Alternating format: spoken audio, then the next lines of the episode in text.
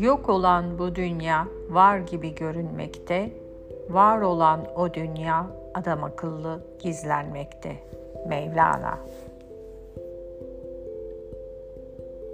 Sıcak bir kış sabahı daldığı mistik ve latif alemden oluş ve bozuluş dünyasına gözlerini açtı.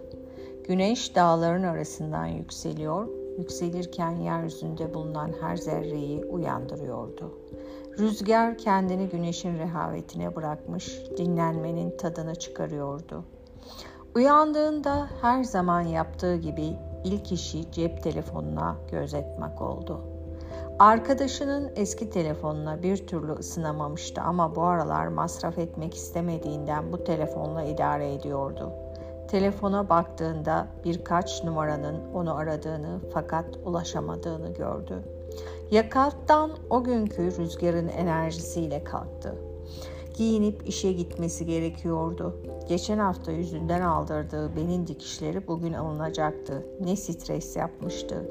İyi mi olur, kötü mü olur diye. Bazen hayatta çok gereksiz şeylerin kaygısına düştüğü fikrine vardı.'' Dün akşam saatlerinde içine birdenbire gelen sıkıntıyı hatırladı. Telefonu sarılıp birilerini arama isteğini. Lakin kimi arayacağını ve neden arayacağını hissedemedi.